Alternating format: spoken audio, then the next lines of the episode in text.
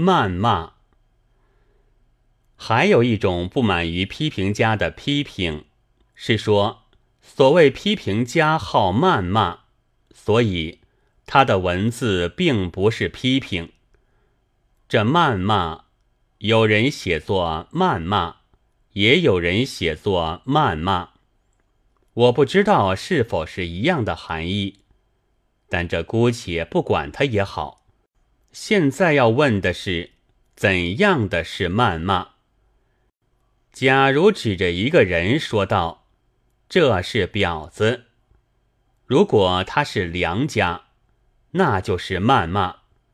倘使他实在是做卖笑生涯的，就并不是谩骂，倒是说了真实。诗人没有捐班，富翁只会计较，因为事实是这样的，所以这是真话。即使称之为谩骂，诗人也还是捐不来，这是幻想碰在现实上的小钉子。有钱不能就有文化，比儿女成行并不一定明白儿童的性质更明白。儿女成行只能证明他两口子的善于生，还会养，却并无妄谈儿童的权利。要谈，只不过不识羞。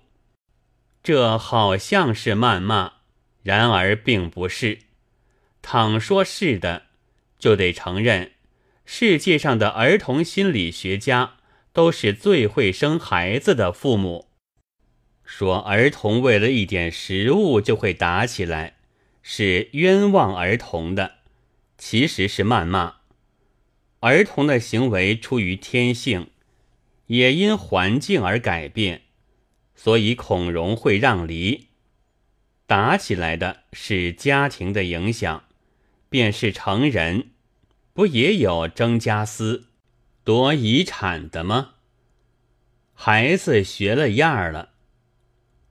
谩骂固然冤屈了许多好人，但含含糊糊的扑灭谩骂，却包庇了一切坏种。1月17日。